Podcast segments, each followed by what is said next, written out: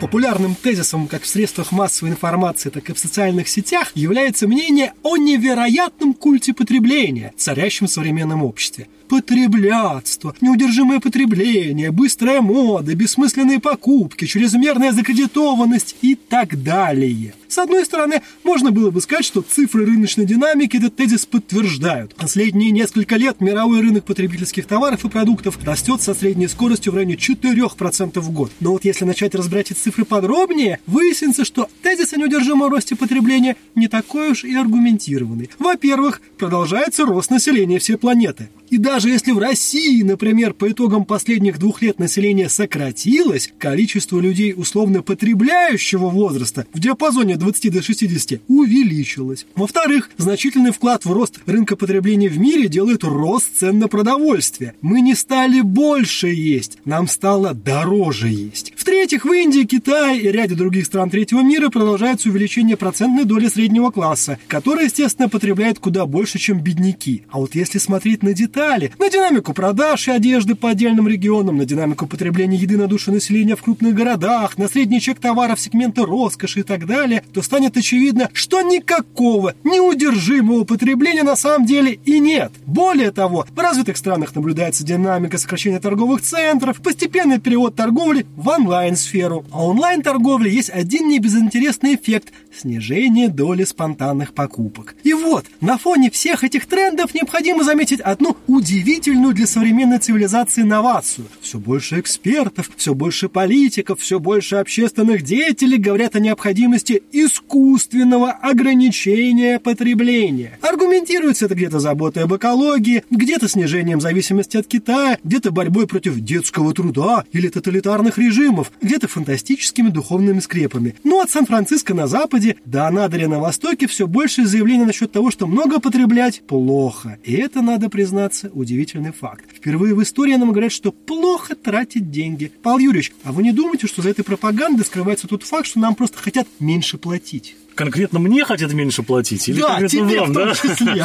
А, ну, дорогой друг, я вот хочу, на самом деле, в твоем а, вступительном слове, как всегда, блестящем, я обнаружил маленькую такую интересную деталь, на которой сейчас хотел бы сфокусироваться Так, так, так. перед тем, как перейти к ответу на твой вопрос основной. Ты правильно сказал, что вот потребление, объем этого потребления, его можно рассматривать по-разному. И одно дело, когда мы с вами больше ста- стали, стали потреблять а, в денежном выражении, что вовсе не значит, что мы больше получили товаров и услуг.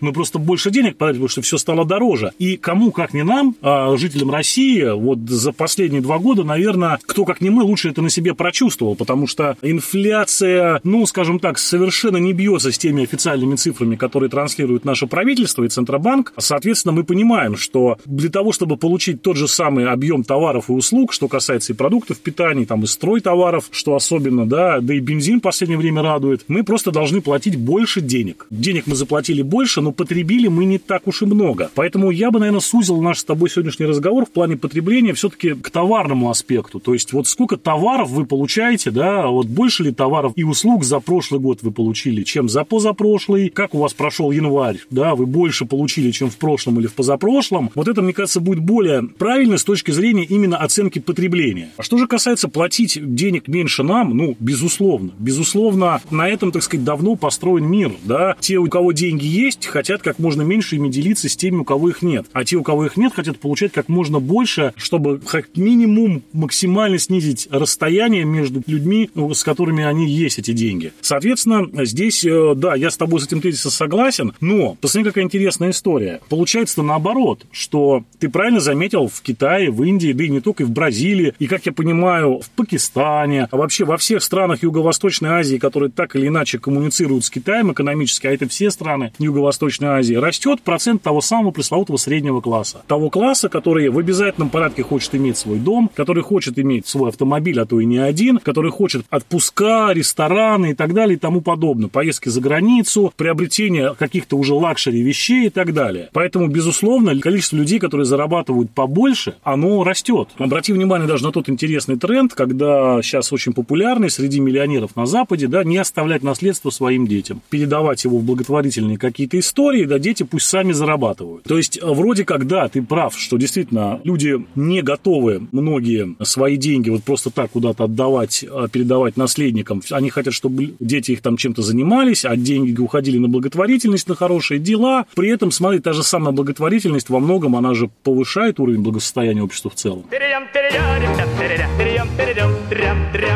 скажем так, ну не будет секретом существования теории политологической, социологической, что по мере роста благосостояния населения увеличивается спрос на демократизацию, ну или, скажем так, спрос на свободы и права человека. И, соответственно, если мы говорим о том, что, с одной стороны, у нас вроде бы сверху такое движение в пользу, скажем так, более справедливого распределения, благотворительности и всего остального, то, с другой стороны, снизу мы видим тренд на все больше спрос прав. Дайте нам наши права. Мы уже достаточно хорошо обеспечены, чтобы не думать о еде. Теперь давайте поговорим о свободе слова и демократии. А вот назови мне, пожалуйста, пример страны, например, в которой ты, вот этот тренд явно прослеживается не как а, некая позиция узкой прослойки населения, проживающей в двух-трех столицах, да, условно говоря. Я думаю, что все сейчас поняли, о какой стране идет речь, да, а где-то массово. Южная Корея. Масса. Южная Корея. Да, Южная, Южная Корея мы можем увидеть, как по мере роста благосостояния страна, которая в свое время начинала с Северной Кореи, что называется, с одной площадки, по мере развития, по мере увеличения благосостояния каждого гражданина, страна перешла к большей демократии, к демократизации, к тому, что в конце концов у них сейчас каждый предыдущий режим считается более авторитарным, чем действующий, и каждого предыдущего президента отправляют в тюрьму. Прекрасная аналогия. Ну вот смотри, что я могу тебе сказать. Все-таки давай к чему придем, да, что вот этот процесс, он в Корее идет с 70-х годов. Действительно, после фактически военной диктатуры, которая угу. там произошла. Но вот, например, схожий процесс в государстве Чили я не могу э, наблюдать, хотя там тоже в 70-е годы была военная диктатура, хотя там тоже все более и более так сказать, свободолюбивые правительства выдают все больше прав населению, и экономический рост растет.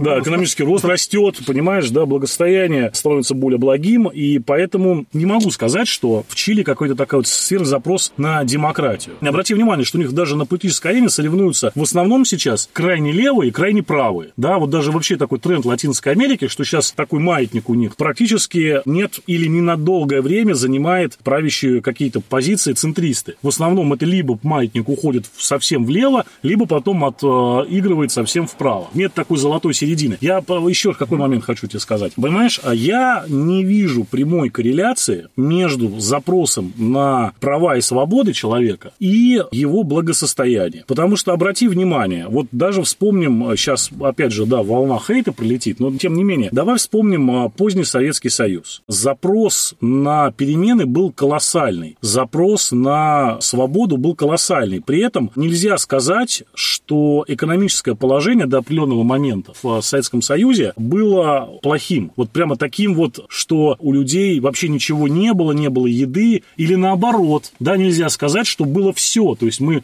получали все, что мы хотели, и поэтому, типа, вот у нас все есть, мы не думаем о еде, не думаем о том, о сем, о пятом, о десятом, давайте нам больше прав и свобод. Нет, мы не были нищими людьми, но мы не были, так сказать, обеспеченными людьми. Понятно, что еда была, но ее надо было там доставать, побегать. Понятно, что автомобиль был далеко не у каждого, это был вообще такая мечта у человека советского. Свой собственный автомобиль, своя собственная дача. Но, тем не менее, все равно запрос на политические изменения, он был колоссален. Вот, и мы понимаем, что вообще распад Союза и распад во многом той системы отношений, которые были, да, основаны на коммунистической идее, произошел не просто так, на это были огромные внутренние причины причины. Тут сложный вопрос. По поводу Чили. На самом деле не вижу противоречия между трендами в Чили, угу. гипотезой о росте демократизации по мере роста благосостояния, потому что как раз когда чилийцы жили плохо, у них этот спрос был. Сейчас они на самом деле добились демократизации. Вот то, что да, сейчас у них борются, скажем так, крайне правые и крайне левые, но опять же, это на наши современные деньги по меркам там 70-х годов и то, и то такие очень спокойные центристские ребята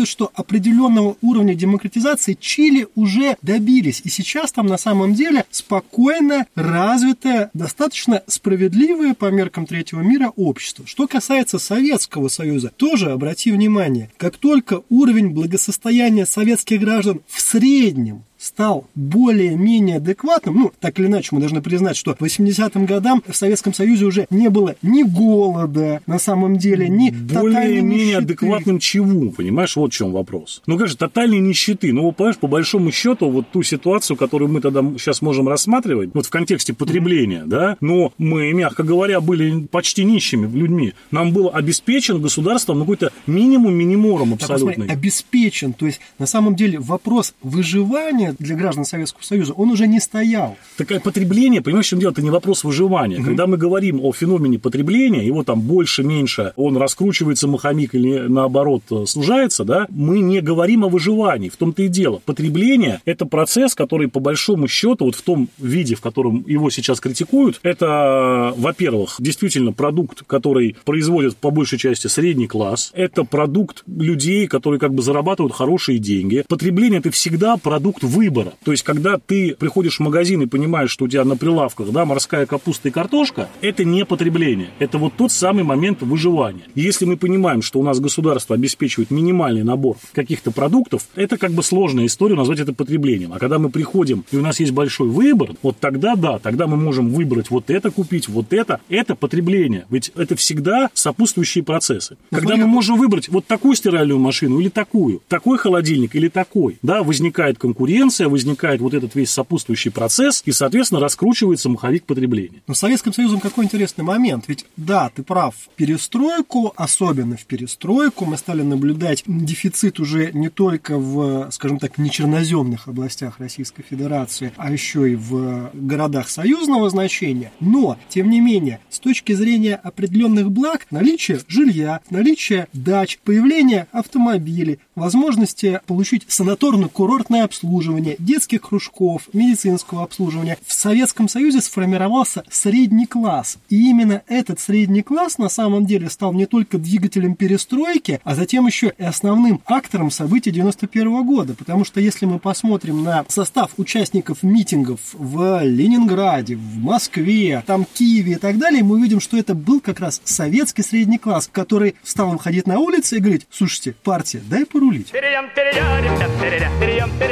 dram, dram Так тебе скажу, что вот в целом, понимая и поддерживаю концепцию, не соглашусь по качественному составу. На митингах были все. Давай объективно. Тогда выходили трудовыми коллективами заводы, фабрики, да, на эти митинги. Причем хочу тебе сказать, что... Так, подожди, а трудовой коллектив, на самом деле, трудящийся в СССР, это как раз был средний класс. Ну, если под таким смотреть уклоном, то, наверное, да. Но я просто, мне этот не близок этот взгляд. Я все-таки понимаю, что в Советском Союзе, да, была своя, так сказать, кастовая система в некотором смысле, да, и вот в классическом понимании средний класс Э, там тяжело выделить, да, но если брать какие-то аналогии, то это там, условно говоря, инженерно-технические сотрудники, специалисты. Ну, это в ментальном плане. В ментальном плане, да, такие, знаешь, так сказать, люди, имеющие отношение к натуральному производству, но не чуждые, так сказать, интеллигентности какой-то и так далее. Но на тех митингах прекрасно мы можем помнить и работяг, и инженеров, и шахтеров, и, шахтеров, да. и всех людей. Я да? тебя перебью на секундочку, но как раз сейчас просто у нас может, знаешь, такая произойти операция прошлого. Ведь если вспомнить зарплаты, которые регулировались в СССР по понятным причинам Шахтер это средний класс, инженер это а, как раз СНТ, труда. в которых шахтеры, заводчане и все прочие получали участки. Это как раз средний класс. Ну, я говорю, видишь, была своя, так сказать, тут как бы кастовая, своя да, специфика, да, да. поэтому не совсем, наверное, корректно сравнивать. Я вот что тебе хочу сказать по поводу, опять же, потребления. Как мы сейчас говорим про Советский Союз, что не совсем все в этом смысле хорошо, так же и в России. На самом деле сейчас, когда нам говорят о том, что вот Франция там много потребляет, условно, или Америка много потребляет, и показывают, как пример тонны выброшенной еды каждый вечер из ресторанов и целое движение людей, которые, причем это люди не бедные, не нищие, а вполне себе, так сказать, просто экологически ответственные и экономически ответственные, которые, значит, условно говоря, роются по помойкам, выбирая еду, которую можно еще употреблять, она неплохая, тем самым, значит, так сказать, снижая уровень переработки мусора, экономить ну, деньги. Повышая. Ну, снижая имеется объем, да, прошу да. прощения. То есть, это один момент. С другой стороны, Россия. У нас был огромный кризис в плане потребления потребления, когда Россия была от эпохи, условно говоря, там, военного коммунизма, да,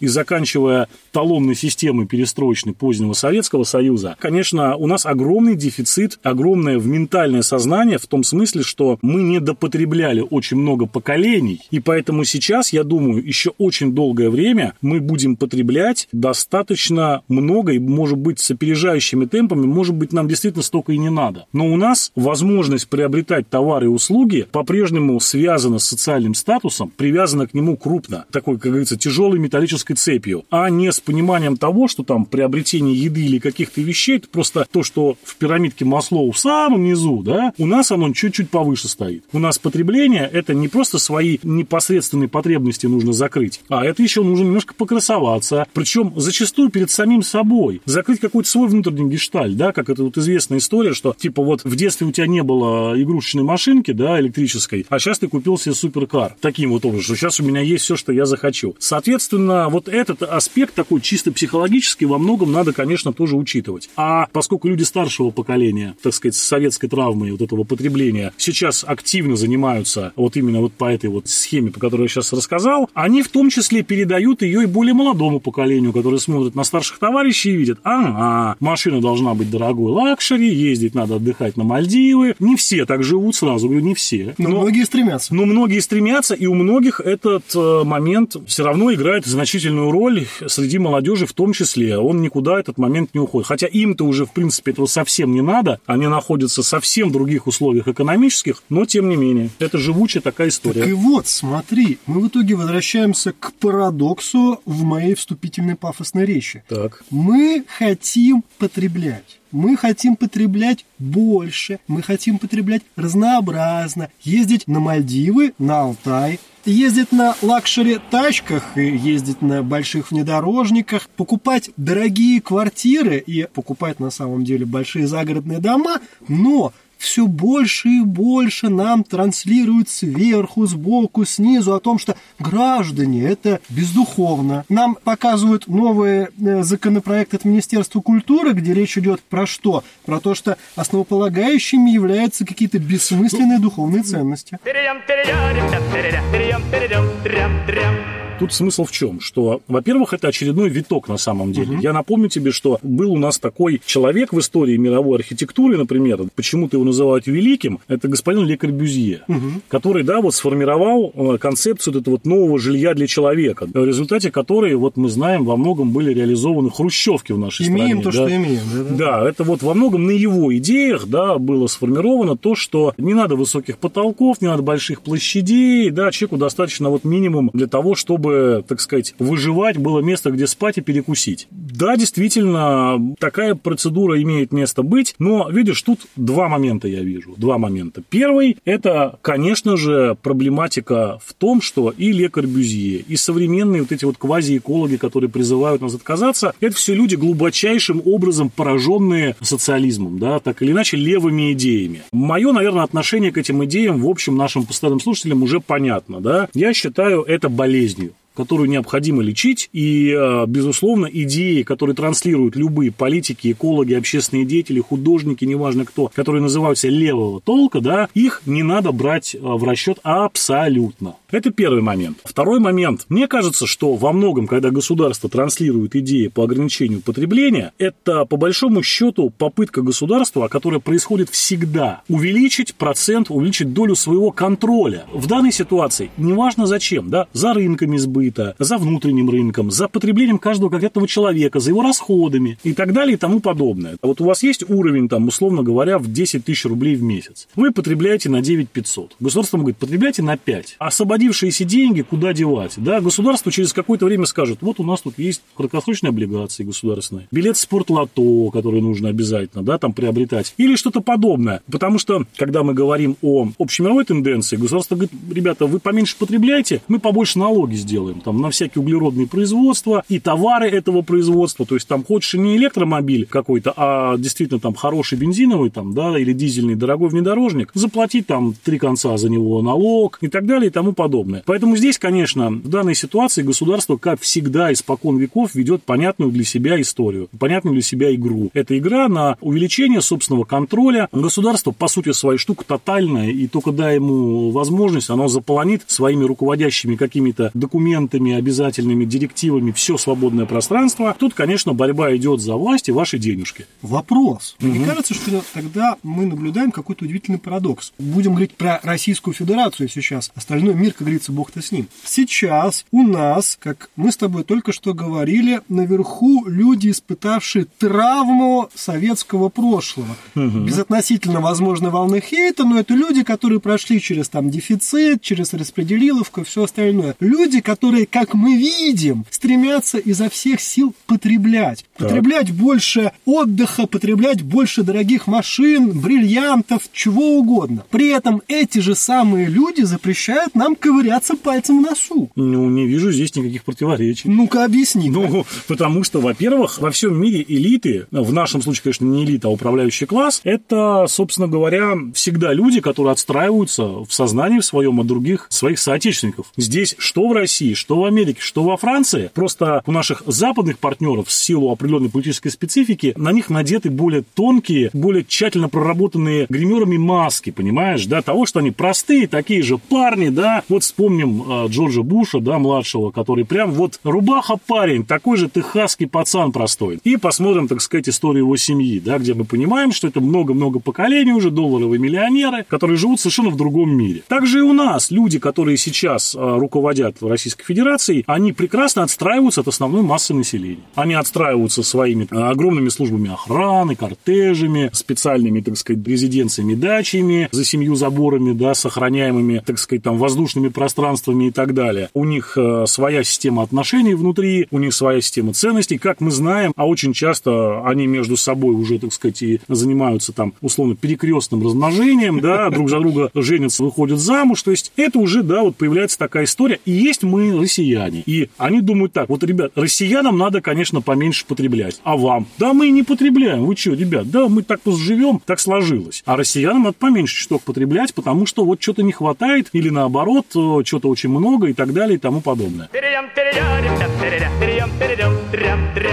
То есть тогда получается следующий удивительный парадокс. Те, скажем так, рядовые обыватели, зумеры с горящими глазами, хипстеры с восторженными речами, которые утверждают о необходимости осознанного потребления, сокращения потребления и всего прочего, выступают как де-факто агенты того самого управляющего класса и, по сути дела, закрепляют этот разрыв в доходах и расходах между управляющей надстройкой и основной массой это населения. Раз. Это, это раз. раз. А во-вторых, рациональное потребление, очень важно это понимать, рациональное потребление – это не всегда сокращение потребления. Угу. То есть мы же прекрасно понимаем, что если мы заказываем с Алиэкспресса товары подешевле, то здесь наш вклад нашими деньгами, условно говоря, в экономику Китая, а мы знаем, что она там предельно не экологична, она предельно там недружелюбна к рядовому человеку, потому что там, да, действительно, на этих китайских заводах происходит чудовищная эксплуатация людей и так далее. Это один момент. Но если мы говорим о том, что мы вкладываем а, деньги и потребляем в товар там сугубо отечественного производителя, поддерживая свою экономику, да, которая и так у нас не самая крутая, оставляем деньги внутри страны, позволяем людям, так сказать, вот эти финансовые средства прокачивать внутри государства, да, чего там плохого? Мы свою вот экономику, так сказать, развиваем, это прекрасно, это замечательно. То есть всегда здесь есть нюансы, всегда нужно смотреть, что конкретно вам предлагается. Откажитесь от дорогих автомобилей, да, кто это говорит, зачем это говорит, почему это говорит. Откажитесь от а, дорогих автомобилей в городе, допустим, да, или внедорожников в городе и так далее и тому подобное. То есть куча всегда есть каких-то дополнительных смыслов, которые надо всегда, конечно, разбирать отдельно. Более того, хочу тебе так сказать, что очень сейчас популярно, модно и замечательно это экологическая аргументация. Углеродный след, там что только нет. Начиная от вырубки лесов и заканчивая, так сказать, чем угодно. Мы всегда понимаем, что за каждым из этих тезисов есть там четкое экономическое обоснование и есть четкое понимание понимание, почему это именно так и кому это выгодно. А если уж так действительно в течение последних, наверное, 200 лет крупными мазками разбирать основные политические течения и основные смысловые какие-то нагрузки на мировое общество, которые были использованы разными людьми для, так сказать, какой-то своих идей, их презентации в мир, везде мы видим, везде, что это всего лишь